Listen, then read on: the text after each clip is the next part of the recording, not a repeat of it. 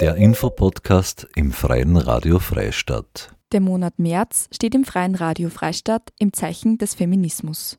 Dieser allumfassende Begriff beinhaltet mehr als nur vermeintliche Frauenthemen. Hierzu werden regelmäßig Begriffe erklärt, recherchiert von Magdalena Horn aus unterschiedlichen Quellen, redaktionell bearbeitet und vorgelesen von Marie-Therese Jahn. Weitere Informationen unter www.frf.at.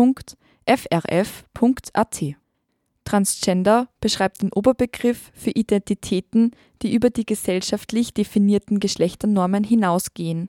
Das kann bedeuten, dass einer Person nach der Geburt ein anderes biologisches Geschlecht zugeordnet wurde als das, was ihrer Geschlechtsidentität entspricht, aber auch, dass eine Person sich zwischen verschiedenen Geschlechtern bewegt oder sich gar keinem Geschlecht zuordnet.